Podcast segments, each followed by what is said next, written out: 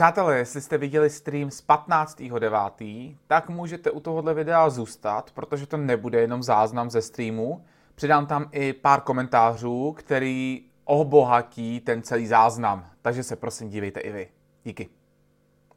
Na začátku jsem se tedy ptal uh, pana Černýho, uh, jaký on má zkušenosti s českou televizí a jaký s ní on má spory. Oni tady prostě fatálním způsobem prostě pochybili. Tak. nějakého člověka vlastně velmi neeticky, nejméně velmi neeticky dehonestovali. Tak a podle zbrojnice.com manipulovali, manipulovali se statistikami uh, zločinů s legálními střelnými zbraněmi. Jak to teda bylo ve skutečnosti? Já jsem byl tehdy pozván do pořadu, který mi bylo řečeno tenkrát, byl to pořad ČT24, že to bude diskuze. Diskuze, které se zúčastní já a které se zúčastní pan Disbír. Poté, co jsem přijel na Kavčí hory, díval jsem se, kde je zmíněný pan Disbír, s tím jsem měl na toto téma diskutovat a ten zde nebyl. Byl zde jenom pan komentátor, jsem e, měl já se vyjádřit k určitým statistikám, velmi pokrouceným statistikám, které byly účelově zpracovány tak, že většina kriminality je vlastně působená legální soukromou zbraní. Do této velmi pokroucené statistiky jsou vlastně zamlety takzvané zbraně kategorie D což jsou volně nabitelné od 18 let, to znamená vzduchovky, plynovky, airsoftové zbraně a podobně. Je to ten obvyklý příběh, že zahraniční dělník se opije na ubytovně, střílí potom tam plynovkou, anebo dva uličníci, kteří domou vzduchovku nebo airsoftovou pušku, střílí někde po lidech, po autech. A toto rázem spadne do takzvané úvozovkách kriminality legální soukromou zbraní. Ale zpět k tomuto pořadu. Takže toto víceméně jsem tehdy sdělil. Stále za nepřítomnosti pána Dinsbíra jsem byl vypoklonkován ze studia, že to teda stačí. A v tu chvíli přicházel pan Dinsbír. A nemohl jsem již reagovat na naprosto lživé tendenční vyjádření pana Dinsbíra a jednoho nemoc známého ústavního právníka, kteří byli naprosto na objednávku do pořadu, který měl jasný zadání o zváně. To znamená... Myslíte, že to bylo schválně, že to bylo schválně, si myslíte, jo? A to, tak samozřejmě, byl jsem nalákan na diskuzi s panem Dinsbírem a z diskuze byla na mě pas e, z hlediska těchto statistik v úvozovkách, oficiálních statistik. No a následně po mém odchodu již mě mohli drbat, jak chtěli, protože já jsem byl na cestě domů a zdaleka jsem nemohl reagovat na ty lži, polopravdy a naprosto zavádějící informace, které tam jeli. Konec konců poté Rada pro rozhlasové a televizní vysílání vyzvala českou televizi, aby za tento pořad, jasně tendenčně vedený, takzvaně udělala nápravu. A pro mě bylo velkým zklamáním, když jsme toto asi po roce sice vyhráli, ale tou nápravou si představte bylo, že již nebudou pokračovat v podobných věcech. To, to znamená, že ta náprava se rozhodně nerovnala tomu, co podle vás provedli špatně. No tak, jestli někdo něco spáchá a trestem je, že řekne, že už to nebude dělat, jako připadá mi to jako opravdu trapné typy, tak by to být nemělo. Ale co si pamatuju, tak to asi nebyl úplně jediný, řekněme, konflikt s českou televizí, který jste měl. Jsou tam ještě nějaký konflikty ohledně vlastnického práva nebo nějakých fotografií? Co tam bylo? Já bych tomu, já bych tomu neříkal zdaleka konflikt. Spíše velmi nepříjemná pro mě záležitost, určitá kauza, protože plynul asi další rok a já jsem zíral s překvapením na televizi, na pořad, který byl věnován jak umřel či neumřel George Floyd, tenkrát v té době velmi exponované téma. No a já se dívám naprosto šokovaný na své vlastní fotografie a to v kontextu toho, že šli při jakémsi pořadu opět velmi tendenčně naladěném, kde si všichni, uh, zejména nějaký proti, naprosto proti policii naladěný aktivista notoval s komentátorem na téma, jak policie je brutální, jasně již bez jakéhokoliv vyšetřování, braní dalších okolností z úvahu, jasně řekli, že ti policisté zabili Floyda. No a já jsem krátce předtím vyrobil film. Byl to film, který neměl rozhodně mít nějaký politický aspekt, jenom technický. Ne, jsem policejním instruktorem uh, policie České republiky byl 15 let a dnes tuto profesi vykonávám kolem světa u Číně, Indii, v Mexiku uh, a dalších a dalších státech, těžko je jiný všechny vyjmenovat. No a tato technika, zabíjacká technika, v úvozovkách, je naprosto používanou standardní technikou, zatýkací technikou na celém světě. No, no a zabíjí ta technika a... po desítkách, ty zatčený, nebo nezabíjí? No, takto. Já jsem v tom filmu měl jeden záměr. A v tomto filmu, který měl potom neuvěřitelný, teď má jenom na jednom Facebooku prakticky milion zhlédnutí, což svědčí o opravdu velkém zájmu o tuto záležitost, nejenom odborného zájmu, ale i zájmu veřejnosti. A vlastně jsem tam měl ukázat, vyslovený technicky, kdy mi můj více jak 120-kilový kolega ze speciální jednotky klečel na krku, dokonce jedním kolenem, soustředil veškerou svoji hmotnost na můj krk, že skutečně i z této pozice mohu komunikovat, nic mi nedusí. A tudíž je neméně zavádějící a lze trochu pochybovat, že toto byla výhradně a jediná, jediná vlastně příčina úmrtí tenkrát George Floyda. Nebudeme spekulovat o dalším faktech, jako se dneska už zjišťuje, že měl koronavirus, že byl, měl v sobě koktejl, opravdu koktejl různých velmi silných drog a jako potom říci, co vedlo k tomu kolapsu. Já jsem chtěl ovšem nespekulovat a jenom ukázat, že samotná technika toto zapříčinit prostě nemohla. Fotky z tohoto filmu, který má ten milion shlédnutí najednou, a to včetně mého obličeje, protože já jsem tam právě dal fotky toho, jak to v úvozovkách zatýkací techniku provádí v Mexiku, v Číně, v Indii a také, a také u různých policejních či bezpečnostních složek, takže mělo to ilustrovat to, že je velmi široce používanou. No a představte si, že koukáte, zíráte na svůj prakticky, když řekneme ksicht v televizi a pod ním běží velký nápis policejní chvat, který končil smrtí. Jaký policejní chvat, říká divák asi. Je to velmi podobné, jako kdyby v nemocnici se stal nějaký problém, při nějakém lékařském zákroku bude velmi medializovaná nějaká kauza, při které zemřel člověk, pochybili lékaři a bude tam třeba, a já teď řeknu, pan profesor Kirk, v ilustračně, a bude pod tím lékařský zákrok, který zabíjel nebo končil smrtí. No asi pan profesor Perik by za tuto takovouto reklamu v úvozovkách asi rád nebyl. Velká známost mé osoby v oblasti výcviku, policejní průpravy je nemalá. A v této branži navíc ještě musíte mít vysloveně bezúhonnost, dlouhodobou bezproblémovost, aby si vás jednotky zvaly. Protože vy pracujete s lidmi, která veřejnost je někdy vidí ve filmu jenom na fotkách, jenom, jenom ve štraboškách, když to řekneme. To znamená, jasně, ani nevidí jasně. jejich obličeje. A pokud mám trénovat tyto jednotky, tom, což mě živí, jak u nás, tak zejména ve světě, ne, nemohu být přeci spojován s něčím, že snad učím, či se zabývám, nebo s čím jsem, jsem snad způsobil něco závadového.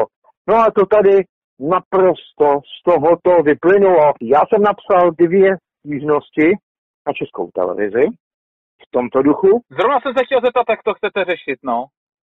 No a ani na jednu mi vlastně mimo elektronického potvrzení, že to tam dorazilo, nebylo odpovězeno. A navíc na radě, zmíněnou radu ČT, ani toto se dosud nepovedlo dostat k projednávání. Čím to já je? Jsem totiž, no, já jsem druhou tu svoji stížnost totiž zpracoval v úplně jiném duchu. Očekává je, že se moje stížnost bude projednávat na jedné radě a což mě bylo avizováno, že by mohla být projednávána. Vydal jsem se tam, totiž tenkrát osobně. No a tam zjistil několik věcí.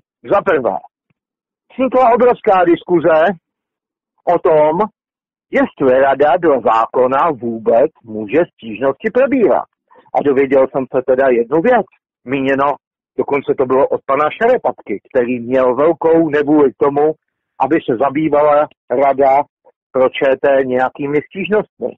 Totiž, jak on sám řekl na tomto jednání, mohou být projednávány pouze stížnosti na ředitele, to znamená na pana Dvořáka. V souvislosti s tím, že zároveň, a to už byla jiná část projednávání e, na té radě ČT, že padlo a probíralo se to souvislostmi s odměnami a vysokým platem pana ředitele Dvořáka, padlo tam pro mě další důležité zjištění a fakt, že pan Dvořák je naprosto odpovědný za činy a dílo všech svých zaměstnanců. Prostě za ně ručí. No takže druhá, pochopitelně moje stížnost směřovala cíleně na pana Dvořáka a ne jich českou televizi. No ale ani to nepomohlo. A dosud asi po třetí jsem dostala stížnost projednávání a pan Šerepatka se brání jak vyplynulo poslední schůze jakékoliv stížnosti, která by tam měla projednávána. A odůvodnil to, že současné stížnosti, doufám, že budu dobře citovat, co tam padlo, ale v tom duchu to bylo, současné stížnosti mají jenom politicky destabilizovat televizi. To znamená, že jakákoliv stížnost na českou televizi je panem Šarapatkou navenek chápána jako politický to volání komunistů po a vzpívání těm rozvratníkům Aha. socialismu a protože já jsem eh, tu dobu zažil a jako kdybych tyto věty slyšel. Znova. Ještě. Takový deja Ano, bohužel znova. V současné době, pochopitelně, pro někoho asi ne překvapivě, již pracuji na právních krocích, protože zde bylo nejenom ukradeno zjevně autorské dílo, zde bylo nejenom dehonestována moje osoba, což mi může dělat problémy v branži, velmi citlivé branži, v které se pohybuju a z které dělám. Ale také například právě o výcvicích mých kolem světa, které zde vlastně byly napadeny. Takže já vám do tohoto souboje držím palce, protože co tady e, budeme probírat v tom streamu, nejste určitě jediný případ, kdy si česká televize vmanipulovala nějakou pravdu, někdo něčemu ukradla, někdy někoho zmátla, nebo dokonce lhala. Takže v tomhle tom musíme, vážení diváci, rozhodně držet pospolu. Pavel Černý, já vám děkuji za váš čas a určitě se zase někdy uslyšíme nebo uvidíme. Není zač, přeji krásný den a nashledanou. Tak jste to slyšeli, přátelé. Tohle je zkušenost člověka, jednoho z nejznámějších uh, ochránců legálních držitelů zbraní v České republice, pana Pavla Černýho, na kterého si dovolili takovýhle hnusy uh, přímo na ČT24. A pak jim věřte. Takže já teda jsem se rozhodl, že budu postupně makat na videích, které budou odhalovat lži, manipulace a prosazování jediného správného názoru z pera České televize. Například mě zaujalo, jakým tendenčním způsobem se i pořad 168 hodin choval k Barnevernetu. Eh, měli jsme tady minulý týden Jordanku Jiráskovou, určitě si to zlídněte. A Jordanka mluvila naprosto jednoznačně o naprostý manipulaci. S tím tedy, že možná byste mohli mít nějaký dotazy přímo na Lucii Gréne ohledně té reportáže o reportérech ČT. Takže online tedy je tady s námi Lucie Gréne, kterou tedy uh, vítám v našem streamu. Takže Lucko, vítám tě v politicky nekorektním streamu. Ahoj, ahoj. Tak já se taky tady vítám. Výborně. Uh, začneme tedy téma všeobecnýma otázkama. Lucie, co byl tvůj úplně první pocit, když jsi viděla tu konkrétní reportáž 168 hodin o tvojí osobě? Hele, to, bylo, to byly reportéři, jo, jenom zpětně. Report. Tak já jsem hlavně první šok už měla, když jsem viděla toho pana Vondráčka, když mi řekl, co má v úmyslu. Jo. To já už jsem věděla, že to bude strašný.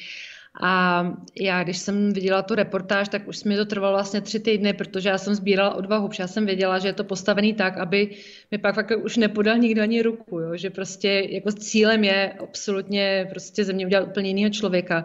A lidi už mi psali, co tam bude, takže já jsem věděla, co tam jak bude a už jsem byla na to připravená musela jsem slíbit uh, rodině, že, jako, že, že u toho budou, jako, abych to teda zvládla, ale já jsem, já jsem spíš jako byla v šoku, že něco takového možného, jo, protože já, když jsem se vlastně na to dodívala, tak jsem si říkala, pro boha, jako ta paní, kterou tam ukázali, to je prostě, to je ale strašná potvora, to strašně lže, no to je hrozný, ty bych nedala ani ruku, jo, to bylo tak strašný a bylo to tak, byla to taková lež velká, že jsem si říkala, že tohle se snad ještě nikdy nestalo, jo. ale já jsem navíc jako reporter bývalý, takže já ty střihy tam vidím, vidím, vím, jaká je pravda, takže to dokážu srovnat.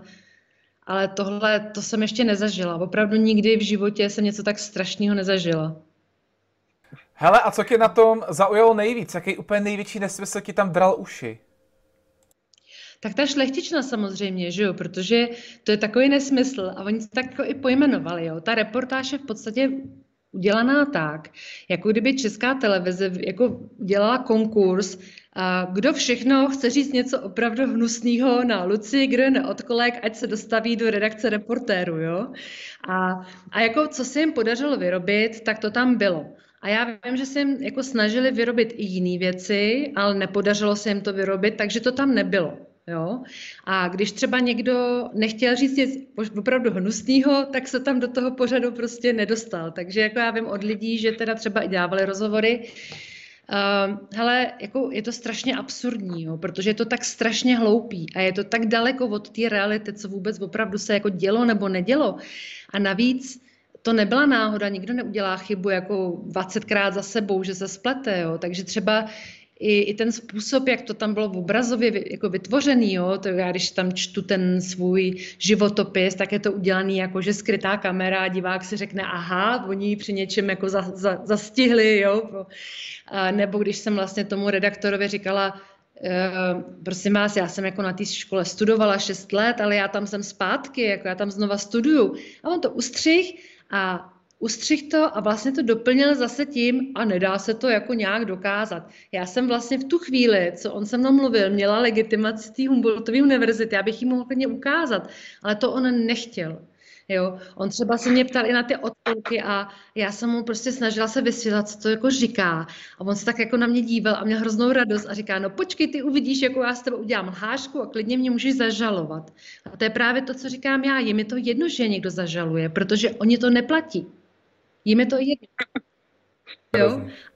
Tenkrát říkala, a proč bych vás jako měla žalovat? A on, no počkej, no a já, a protože mi říkat, že už jako na mě pracuje dlouho, jo. Já jsem si říkala, tak to je hrozný. no Ale... a takhle to a takže jsi, no. jsi říkala, že, že tam teda na rozhovoru s tou českou televizí bylo hodně lidí a někteří se tam i dostali, takže kdo tě z těch aktérů tam nejvíc jako zklamal? No tak a samozřejmě ta Lenka, že jo? protože ta byla jediná, která byla ochotná říkat jako maximálně špínu a mě hlavně zklamalo to, že vlastně díky ní já jsem jako získala trošku jakoby, uh, sílu do toho, jsem si říkala, tohle to se nemůže nechat jako bejt, protože uh, když, si, když víš, že naposledy jsi s ním mluvil, když tě volala a děkovala mi, že jsem přijela na ten soud, a, a že jsem tam jako to dosvědčila a ono to nebylo jednoduché tam jet a, a vědět, že prostě třeba se mi nepodaří jakoby toho autora toho článku jakoby mm, ukázat, že, že to, jak to bylo. A ona mi ještě jako děkovala, že jsem přijela a, a já jsem si říkala, no tak fajn a pak ona dostala vlastně od Blesku, myslím 100 tisíc, žádala jako odškodnění a omluvu. A takže vlastně já jsem byla samozřejmě tak, o který si všichni říkali, no jo, no a já jsem 15 nebo 16 let žila v domění, že vlastně ona, protože u toho byla u toho soudu a seděla půl metru ode mě, že to ví.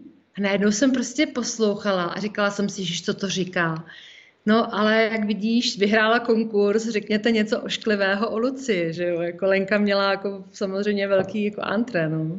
Dobře, a ještě mám eh, poslední otázku, jestli se hodláš nějak bránit tak já se bráním celou tu dobu, že Ono jako hodně se mě lidi ptají, jestli proč nepodám žalobu, proč neudělám tohle. Ono to všechno hodně trvá. Jo, nejdřív vlastně jsme podali trestní oznámení, to trestní oznámení je věc taky na dlouho. Uh, ta snaha samozřejmě policie jako na Praze 4 je strašně jako intenzivní se tím nezabývat, takže eh, si tak jako různě dopisujeme, oni se snaží to jakoby samozřejmě nějakým způsobem jako neřešit. Uh, je to, je to hrozně náročný, ale zároveň je teda připravená samozřejmě žaloba, to je jasně žaloba na ochranu osobnosti, s tím, že já jako ještě doufám, že třeba pan generální ředitel uzná, že se jedná o chybu jedince, eh, který chtěl mít reportáž senzaci a jak si, si ji vymyslel, anebo teda neuzná a bude to teda problém České televize, já tu žalobu budu muset podat. Ale to znamená ohromný náklady a já samozřejmě nejsem troškař a protože vím, že tam jsou ty lži a vím, že je můžu dokázat, protože ke všemu samozřejmě existují dokumenty, komunikace a hlavně já si užívám strašně zla, strašně lidí je prostě, mě uráží, uh, dceru, mě, prostě celou rodinu a vlastně vlastně vůbec nevím proč, protože jsem nikomu nic neudělala, jenom proto, že oni se rozhodli, že, že mě vlastně jakby odstřelí z toho veřejného života. A takhle Ale... to dopadlo. No.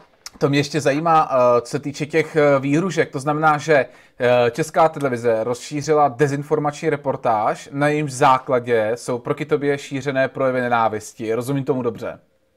Ano, ta reportáž byla samozřejmě vytvořená tak, aby mě ty lidi nenáviděli, že jo? protože jestli třeba v Čechách, se to vám jaký si vybírali témata, jo?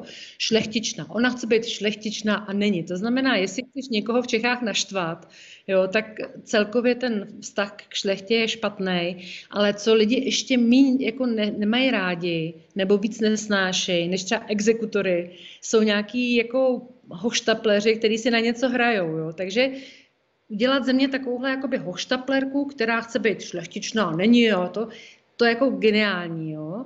Pak tam jsou samozřejmě, oni vlastně chtěli naštvat všechny skupiny, každýho, kdo se jako pohybuje, takže naš, chtěli naštvat ano, že jako proti něm mluvím, chtěli naštvat uh, ty, co, prostě všichni, jako tam je všechno, tam je prostě, to je 13 minut, uh, aby na konci prostě ty lidi mě fakt jako nenáviděli. A to začalo to hned po té reportáži, jo strašně zlý, urážející. A, a já vlastně jsem si říkala, jak je to možné, že, že to vůbec projde. A ještě mi volali kolegyně z České televize, co mě znají. A říkají, že pro boha, co to bylo, proč to udělali? Já říkám, já nevím. Jako no, bývalý ale... kolegyně z České televize, který tam současně pracují ještě?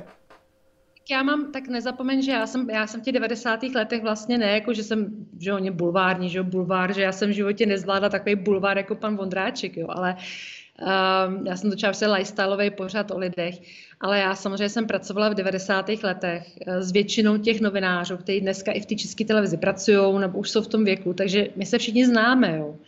Takže eh, samozřejmě, že všichni ty, co mě znají, tak samozřejmě zírají, ale hodně lidí má strach. Jo. Je hodně lidí třeba v české televizi, co jsou fajn, ale oni mají strach, protože um, tam se vytvořila skupina jedinců, která si jede jaksi neohroženě, jaksi svojí agendu a, a je to, a už se to úplně, to vyšlo jako, z, už tam už jako nejsou hranice, tohle to třeba, co udělali, tam vlastně už není žádná hranice, aby si vstoupnul šéf-redaktor investigativního pořadu před kamerou a už v první sekundě začal lhát, říká, že je v sobě šlechtičná, říká, že je od těch odkolků, od toho, Frede, eh, toho Františka Serafína, ale není to pravda a ještě udělala tohle a říkala, že studuje a nestuduje. Hele, to jede v první sekundě, oni nestrácejí čas, jo.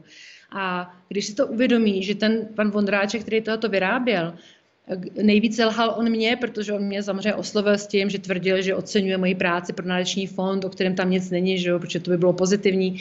A já jsem mu hned poslala rodokmen a, a že jsem od té Frederiky a, a že to byla teta toho Františka se, se, Serafína a proč to dělám a tak. A on to věděl úplně všechno od začátku, tři měsíce. A pak ho vidíš ty reportáže, jak on sedí před tím rodokmenem, úplně stejným, jako ode mě dostal tři měsíce předtím. A dělá jako překvapenýho, jako, jako kdyby právě od, jako, jako přišel na něco prostě zásadního, jo.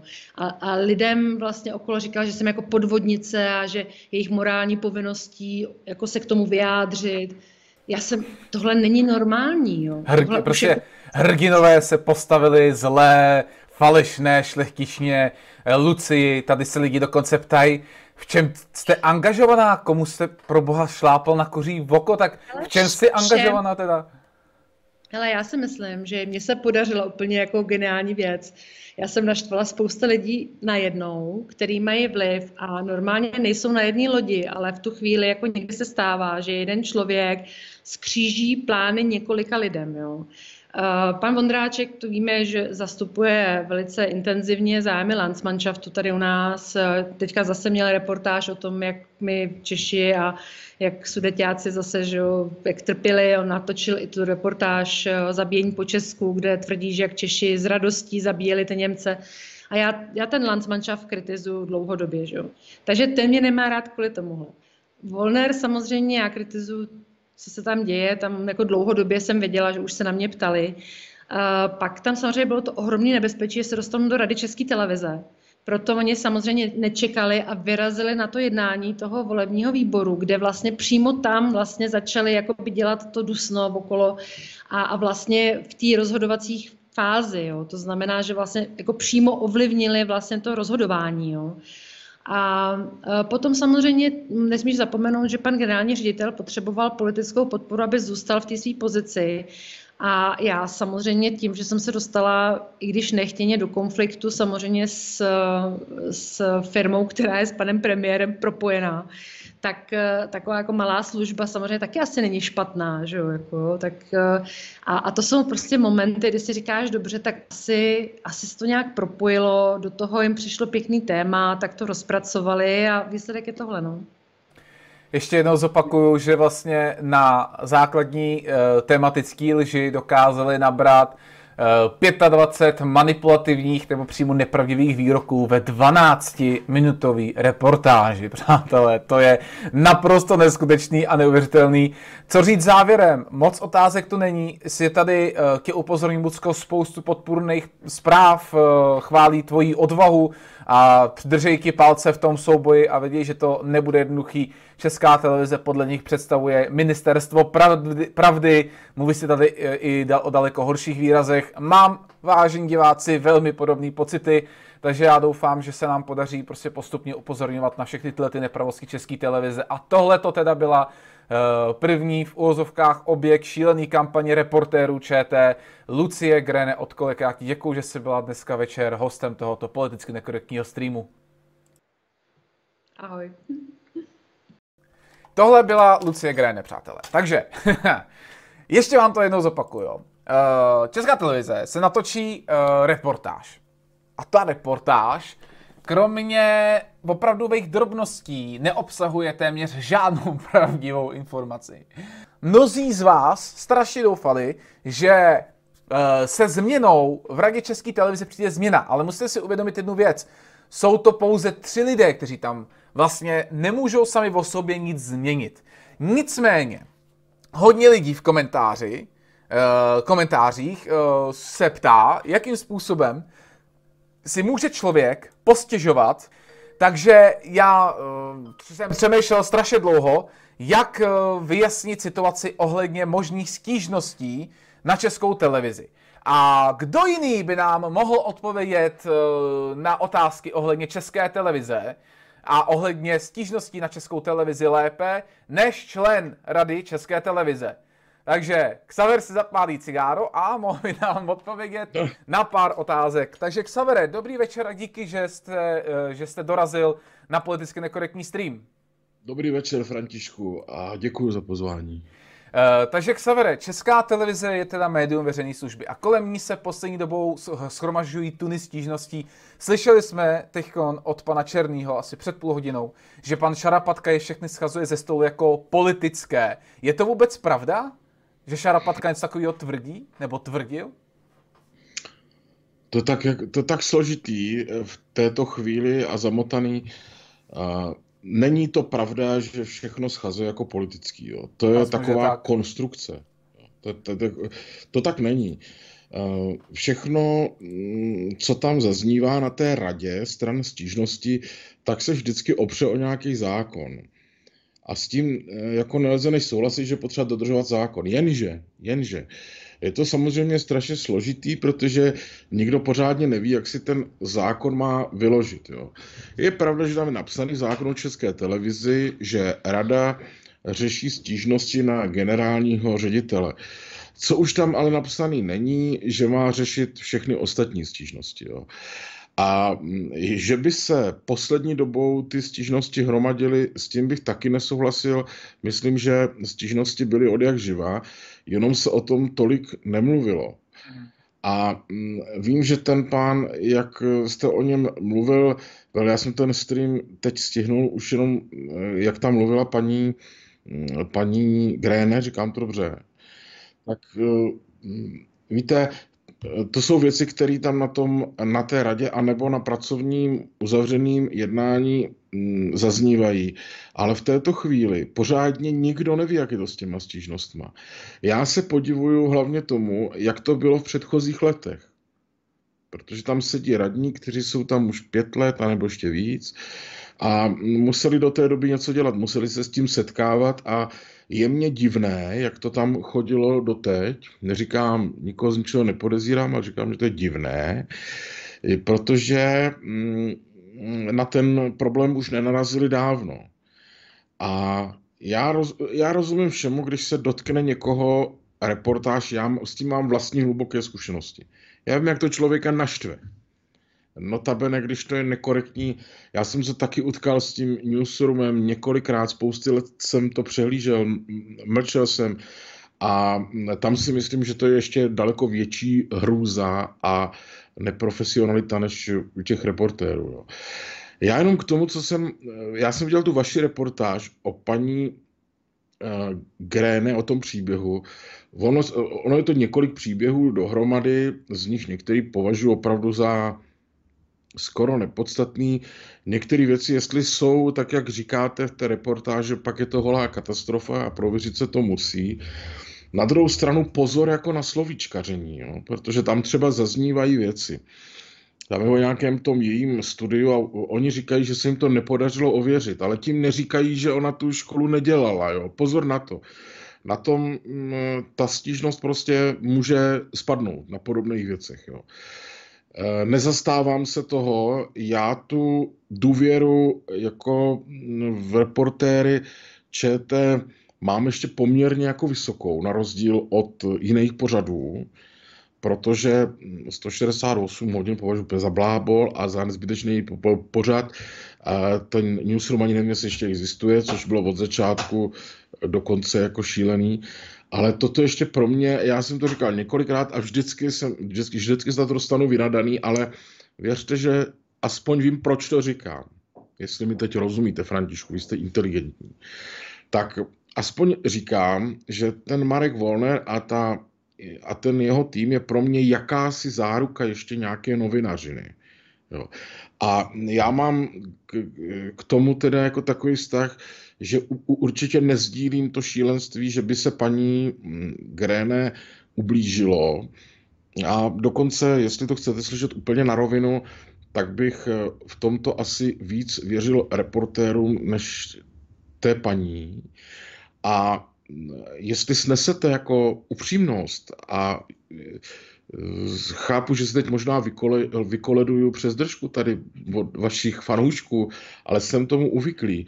Ta vaše reportáž pro mě byla taková trošku jako bramboračka. Já nevím, co si z toho mám eh, přebrat, o co jde, jestli vadí, že, že je šlechtičná není, anebo že studovala a přitom nestudovala, a nebo že jí přepadli na radě České, na volebním výboru, když kandidoval do Rady České televize. Vlastně nevím, co je to nejdůležitější. A nevěřím, nevěřím tomu, to vám říkám na rovinu, že by v české televizi pracoval novinář, který by řekl, však my si tě vychutnáme, ty si s náma užiješ a tak. Ehm, já bych tyto věci neříkal na místě paní Gréne, pakliže je neumí prokázat. Hmm. Takže co se tohoto konkrétního případu týče, tak zůstávám velmi rezervovaný a tady bych spíš chránil reportéry než kohokoliv jiného. A nic proti té dámě nemám, já ji neznám. Ani jsem ji dobře, jako neviděl. Dobře. Vím, že kandidovala někam do Senátu. A stavět takové ty konstrukce, ty nebezpečné konstrukce, což dělají něk, ně, některá média, jakože Uh, Babiš potřebuje přízeň, uh, nebo dvořák přízeň Babiše a tak trošku mě to jako tam, že jsem šla proti tomu Babišu, to jsou, tak, to, to jsou bláboli. Na to, to já prostě nevěřím. Jo. A ve veřejném prostoru bych je prostě vůbec neříkal, protože je potřeba říkat něco, co máme ověřeno. Ale k těm stížnostem. Je to aktuálně tak, že radní vedou diskuzi a bude se v tom muset udělat nějaký, nějaký systém. Já si myslím, že Rada České televize tam zastupuje diváky, koncesionáře. A to bylo tak jediný, co jsem považoval za důležitý z té vaší reportáže, že jsou povinní ty koncesionářské poplatky platit pod pohruškou exekuce, platíme všichni. A třeba eh, lidi pak můžou mít pocit, že za to nemají tu kvalitní veřejnou službu. Tak dobře. Jako, a teď doufejme, že rada přijde na něco, na nějaký mechanismus, tak aby na ty stížnosti při nejmenší mohla dohlédnout. Já třeba nevěřím tomu, a může se prokázat, že to tak je, protože eh, možný úplně všechno, ale já tomu nevěřím. Že by mm, Rada České televize dostala stížnost se všema náležitostma od kohokoliv a že by na ní nereagovala, já tomu prostě nevěřím. A za tu krátkou dobu, co tam jsem a sbírám zkušenosti, tak mám takový pocit, že se toto prostě nemůže stát. Ale třeba se hluboce mílím a bude to jed, do budoucna jedno z prozření, který tam uvidím. Tady konkrétně Lucie uh, údajně uh, varovala samotného dvořáka s tím, že se chystá uh, pan Vondráček uh, o ní napsat letu reportáž, s tím, že uh, ředitel ČT na to nereagoval. Je tohleto uh, ta možnost, jak si může stěžovat na radu ČT přímo na Dvořáka, jakože pan Dvořák dopustil, aby něco takového bylo odosílaného, po, pakliže opravdu prokáže, že všechny ty nepravdivé výroky skutečně nepravdivými byly. Je to takhle možné udělat? Tak podívejte, za prvé formulace, že, jsem, že budu varovat nějakého novináře, aby něco nepsal, je sestná, jo? jako varovat, jako aby o mě nepsal lži tak t- tento princip samozřejmě snad už máme dávno za sebou. Jo. Ale uh, samozřejmě, že jestli si bude stěžovat na ředitele dvořáka, třeba na jeho špatné nějaké manažerské pochybení, tak to rada musí projednat. A já teď si říkám, jestli na, na další radě v okamžiku, kdy rada takzvaně bude brát na vědomí stížnosti, mm, stav vyřizování stížnosti, tak už mám velké pochybnosti, že proto zvednu ruku. I proto na vědomí. Jo. To na vědomí ještě neznamená, že s tím souhlasí. Jo. To jsou takové drobnosti, které je potřeba vnímat. A oni vám pak lidi řeknou, no já jsem čekal, že v té radě zvednete ruku nebo nezvednete proto a proto, ale už nedohlíží tady těch detailů, na kterých to všem stojí.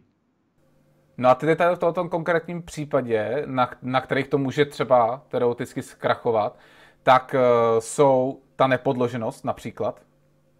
Já nevím, já to, já to neznám do, do úplného detailu, tak jestliže se ukáže, že tam bylo 25 20 lží, lží, nebo t, jak jste to říkal, no tak to je hrůza, ale já vám za sebe říkám, že tomu, ne, že tomu nevěřím a že i z té vaší reportáže jsem pochopil, že to není tak úplně. A to, co teď jsem slyšel, jenom jak paní mluvila, tak to chvilkama bylo velmi úsměvný, protože to je taková ta argumentace, jak jsem vám dával ten příklad s tím vořákem a s Babišem, no tak to už je takový to jako přes šestou ruku, jako že někomu chce uh, jako ublížit nebo pomoct a že oni si a že by se jim to hodilo a tak.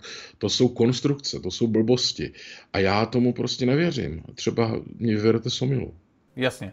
A můžeme to, co se týče stížnosti, ještě se kým vrátíme, schrnout tak, že když ČT se odvysílá a já si chci stěžovat na ten pořad, tak mám napsat mm-hmm. RRTV, a když si chci stěžovat na ředitele, tak mám napsat radě uh, České televize? Je to tak? Nebo se no, mailím? Mm, tak když to tak schrneme, můžete udělat cokoliv, že jo? můžete si stěžovat i na nádraží, jo? ale Uh, jako když můžete si stěžovat radě rozhlasový televizní vysílání nebo velké radě, když budete chtít, jasně, oni to pravděpodobně postoupí nějak projednání české televize, pakliže zjistí asi nějaký zásadní fatální pochybnosti nebo porušení nějakých podmínek nebo licenčního bůh čeho, nebo zákona o české televizi, spíš v tomto případě, tak asi uh, můžou zavést nějaký správní řízení, ale když si budete chtít stěžovat, na, jak vy říkáte, na jakýkoliv program, tak si budete stěžovat na, do české televize, nějaký přes datovou schránku nebo jakkoliv. A já za sebe říkám, byť moje zkušenosti do této chvíle jsou uh, takový, že česká televize je velmi dobře opevněná, opevněný hra, do kterého nejde proniknout z žádné strany. A všichni, mám pocit, uh, těch pět radních, kteří tam přišli teď v té poslední vlně, eh, což znamená Bradáč, Matocha, Lipovská, já Kysilka, že jim jde o to tu, tu skořápku zkusit někde naklovat a dělají všechno pro to. Ale uděláte jakýkoliv sebemenší pohyb, tak po vás pan radní Šarapatka startuje, je teď velký bojovník za um, demokracii a za svobodu slova, teď, jako v této době, kdy se to může, málo kdo už dohlíží že toho, že pan doktor Šarapatka byl před eh, sametovou revolucí ředitel velkého učiliště, neboli při nejmenším s tím režimem musel mít dobré vztahy a tenkrát tu svobodu slova a tu nezávislost médií, já nevím, co všechno, tak, tak urputně nehájil, protože pravděpodobně by byl ve vězení, tak tenkrát byl takový poslušnější, ale dnes řekne cokoliv. A minule jsme se, eh, řekl pan doktor, že má právní rozbor na, na nějaký tam konkrétní případ a dokonce nám oznámil, že ze zákona jsme my radní České televize veřejnými činiteli. A já jsem to zkoumal a ono už to není dost dobře možné, protože institut veřejného činitele byl zrušen před eh, deseti lety a mm, byl nahra, nahrazen takzvanou úřední osobou a zákon taxativně vymezuje, kdo to je. A radní eh, České televize nebo člen jakékoliv mediální rady tam v žádném případě není. Takže jenže na vás vybavne na té radě, mírně zvýší hlas, chrlí tam tady ty věci, samozřejmě tak, aby bylo vidět, že bojuje. No a s tímto se potýkáte a to celé, celý ten proces držuje. Kdyby se třeba, nikdo nechce porušovat zákon, žádný zákon o české televize, jakýkoliv jiný, ale kdyby se tam normálně pokojně projednalo, to jsou tady stížnosti od lidí na to, na to, na to, co na to říkáte, pane ředitelství, pane ředitele, řediteli zpravodajství, pane Šámale, co na to říkáte, pane generální řediteli, jaká bude náprava, ale to tam jako není zatím možné. Takže kdokoliv si teď bude říkat, že tam přišli nějací radní že on od nich očekával víc, tak vlastně mm, nedohlíží, jak to chodí, protože eh, revoluce nejde udělat. Tam je to, udělat. tam je to způsobený tím, že je vás zpět.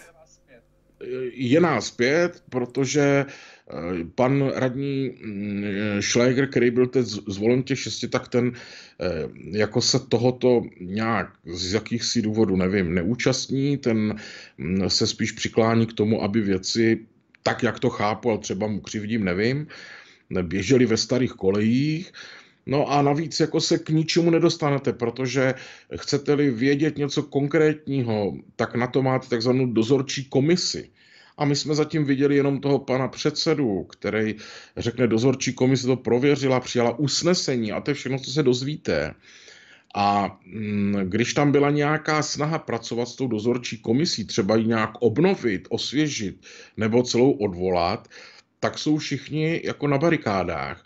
Takže já bych, a říkám to často lidem, který potkávám různě na ulici, už mě píšou, tak, říkám, dejte nám k tomu prostor, věřte a sledujte, jak třeba hlasujeme. Z toho už poznáte směr, jakým jdeme a co chceme, ale věřte, že ty věci nejde udělat ostrým řezem. Jste možná sledoval kauzu Lidice, jak tam probíhal, podívejte se, jak to dopadlo, kauza Železný, jo. Který, a to, to, to teď neříkám nějak zaujatě, říkám to jako divák, jako, jako člověk, který televizi sleduje, sleduje sociální sítě, chtěl prostě vyhazovat ze studia každého, kdo se dotkne eh, památky Milady Horákové, což já říkám, je to takový instantní hrdinství, ale když jsme se tady na radě, tak nám bylo řečeno, že to není porušení žádného kodexu, že to je taková metafora. Jo, a já jsem si říkal, že bych z legrace zkusil na svůj Facebook něco takového ostrého napsat. A myslím, že bych eh, z Českého rozhlasu mazal postrkem do republiky ještě ten den, takzvaně. A, ale těmto lidem to projde.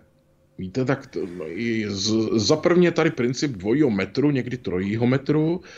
A mm, já myslím, že každý, kdo o tom uvažuje, ostatně vy na to máte, my jsme spolu několikrát mluvili osobně, takový jako, myslím si, střízlivý názor a jako člověk, který promlouváte k lidem, máte svoje publikum a oni vám věří, tak nám pomožte v tom ty věci narovnávat tak, aby lidi měli pocit, že si platí svoji televizi, Jasně. veřejné služby, zatímco jako jiný eh, třeba kanály naopak dávají prostor eh, jako polobláznům, kteří vyprávějí nesmysly typu eh, ten... Narážíte na přibáně. Trabantista, yeah, že, tam, yeah. že platíme kamarády, noholí nesmysly, které ani nemůžou být v nejtajnějším snu možný. Jo? Tak já vás jenom poprosím, abyste v tomto nám třeba pomohl. Já se pokusím, protože to, co se děje v české televizi i navenek mi působí prostě jako jedna levárna za druhou. Nicméně, podle toho, co jste říkal, pane Xavere. Ještě já musím říct věc. No, poslední. Než zapomenu otázku. Já jsem dokonce přijmout, jako co říkáte. Že je tam spoustu věcí, které nám eh, jako lidem a koncesionářům, divákům jako drásají nervy, co nás rozčiluje. A je to věc určitě zpravodajství, Ehm, je to věc publicistiky a tak, ale a s tím já jsem tam šel, že, to, že do toho to chci hrádnout a o to se snažím. Jo. Myslím, že se o to snaží paní Lipovská i pan Matocha všichni. Ale co je potřeba přiznat, a to jsem já říkal už dávno, dávno předtím, než jsem řekl, že budu kandidovat, a říkal jsem celou dobu, že existuje spousta věcí, které ta česká televize dělá dobře. Mm-hmm. To si fakt myslím. A že tam je spousta lidí, já s různými z nich mluvím, Eh, mě už asi šest, možná osm lidí z české televize eh, pozvalo na schůzku, eh, na kafe, na večeři. Sice to vypadalo, že tam půjdu v nějakém mm, převleku, protože ti lidi mají strach se s námi i sejít, ale je tam řada lidí, kteří umí dobře svoji profesi. Kalí to ta partička lidí, kteří si udělali monopol na pravdu, ale věřte mi, to není většina. No a nekazí to tam zbytečně. Nebo spíš ty takzvaní úředníci, tak, tak ty takzvaní úředníci kolem, jako ta rada nebo ta komise, tak to mi přijde, jako když to trochu přeženu, že ti noví radní, jako vy nebo paní Lipovská, budou skoro jako kdyby se sektou, skoro, když to řeknu jako trochu přehnaně. Teď vám úplně nerozumím. Jako, jak, jako, jak, jak jsou uzavřený, jak se mluvil o těch barikádách, o těch neustálých překážkách, které vám dávají, eh, čteme to i v médiích, o tom různém odstraňování těch smluv a tak dále. Jako kdyby mezi sebou byly provázaný jako nepřístupná partička lidí, kteří se tam chtějí udržet za každou cenu. Takže říkám takový to opravdu přehnaný, přehnaný přirovnání k sektě. Já vám tady bohužel, a vy mě pochopíte, z mnoha důvodů neřeknu úplně naplno, co si o tom myslím. Protože eh, by to bylo v konečném důsledku víc než užitku a vy to víte dobře, ale já vám řeknu, že nejste daleko od pravdy. Hmm, bohužel.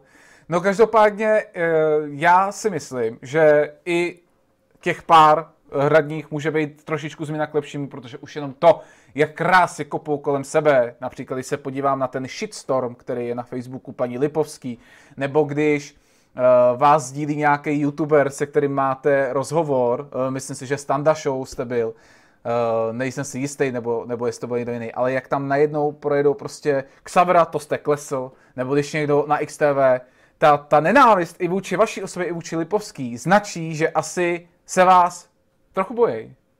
I přesto, že je vás menšina. to je přehledné. Podívejte, já v tomto jako nebudu eh, stavět konstrukce, jak, jako jsme to slyšeli před pár minutama. Jo. Já si myslím, že to je prosté jak výšivka z podhůří. Já si myslím, že je potřeba krůček po krůčku ty věci nějakým způsobem mm, tak dlouho do nich ťukat, až ta skořápka praskne.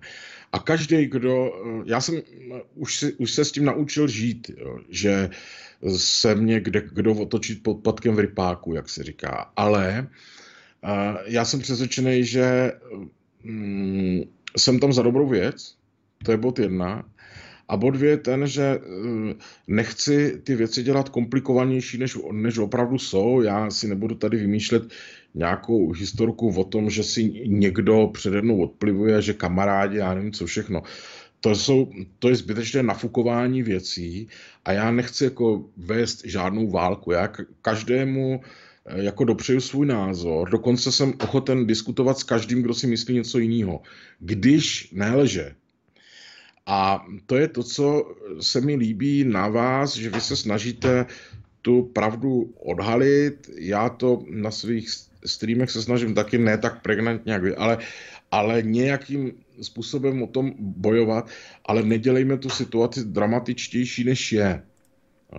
Tady všimněte si prvního kroku, který jako v některých médiích zarezonoval na sociálních sítích hodně, podívejte se, jak jsme hlasovali, když se řešili odměny ředitele Dvořáka. Podotýkám ty nenárokové no, odměny. Bonus. bonusy řekneme radši, aby se toho přibáj nechyt. My, my máme v tom jasno, abychom tady eh, zbytečně netrabantovali. Jo.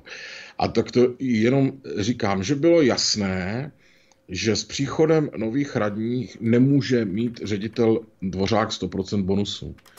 A my jsme toho docílili. To znamená, že byť je tam teď ta nová, řekněme, eh, ta nová parta těch radních, těch pěti, ještě jako v podstatné menšině a něco může, něco nemůže, tak přesto jsou tady první jako hmatatelné hmm, výsledky. Řekněme to, tomu vlaštovky, dejme tomu.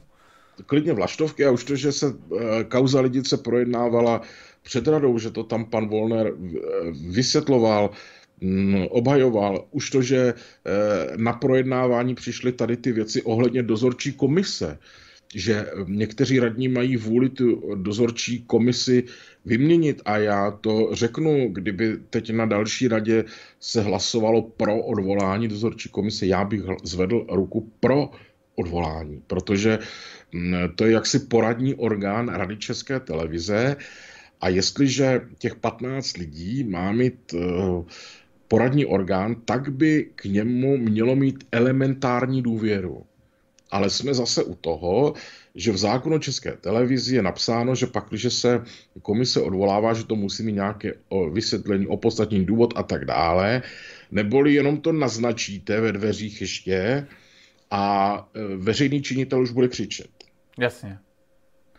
No tak já doufám, že těch vlaštovek bude eh, jenom víc. A třeba eh, kdy je další část jakoby výměny té rady České televize? Jsem to měl nějak po cyklech. Tak kdy se volí no. zase nový radní? Podívejte, dneska je 15. září. Nechci být jako jízlivý, jo. Ode dneška za rok na den přesně končí mandát Zdeňku Šarapatkovi. Aj, aj, aj, aj, aj, aj, to je smutné. Tak eh, to je jedna věc a uh, myslím, že v květnu mám pocit, končí mandát dvěma nebo třem radním. Nevím, kdo uh, bude kandidovat do rady. Třeba to bude, třeba se sněmovna nebo poslanci rozhodnou navolit někoho, kdo bude podporovat vlastně ten starý systém.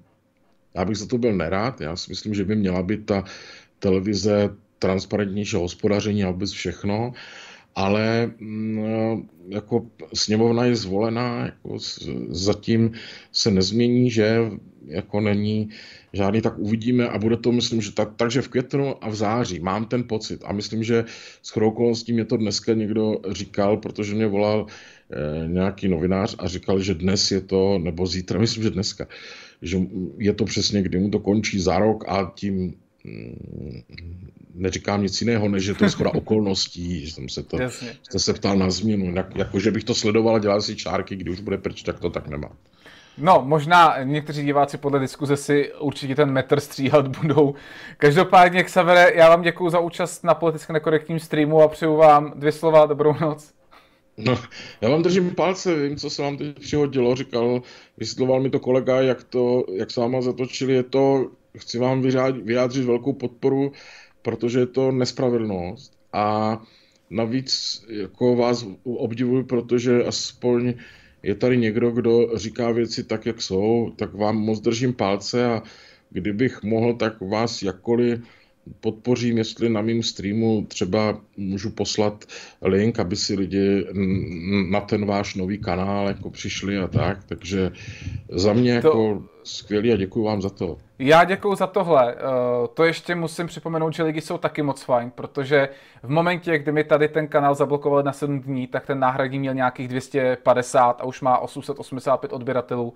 Za případný sdílení u vás na zdi budu taky moc rád a Děkuji ještě jednou teda za to znova. Řeknu vám, řeknu to na pátečním streamu, ať eh, jako vás vědí, no. Tak já se zastavím, pod, já se zastavím pod tím novým kanálem, teda tím pádem. Díky moc. Tak mějte se, nashledanou. Nashledanou. To byl uh, Xaver. Po tom všem, co jsme viděli, nám asi může být jasné, že česká televize je skoro jako sekta a ta partička kolem pana ředitele Dvořáka je opravdu něco jako taková jemnější mafie. A abych vám ukázal, že česká televize není za rukou, a abych vám ukázal, že česká televize není zárukou pravdy a lásky, tak tohle je článek z roku 2011, kdy si lidovky zjistili, že ředitel Dvořák pár hodin po svém zvolení v prvním vystoupení v české televizi lhal o svém členství v KSČ. Sám totiž tvrdil, že byl jenom krátkodobým kandidátem na post ve straně KSČ. Ve skutečnosti podle, zna, podle Národního archivu odhaluje totiž něco jiného.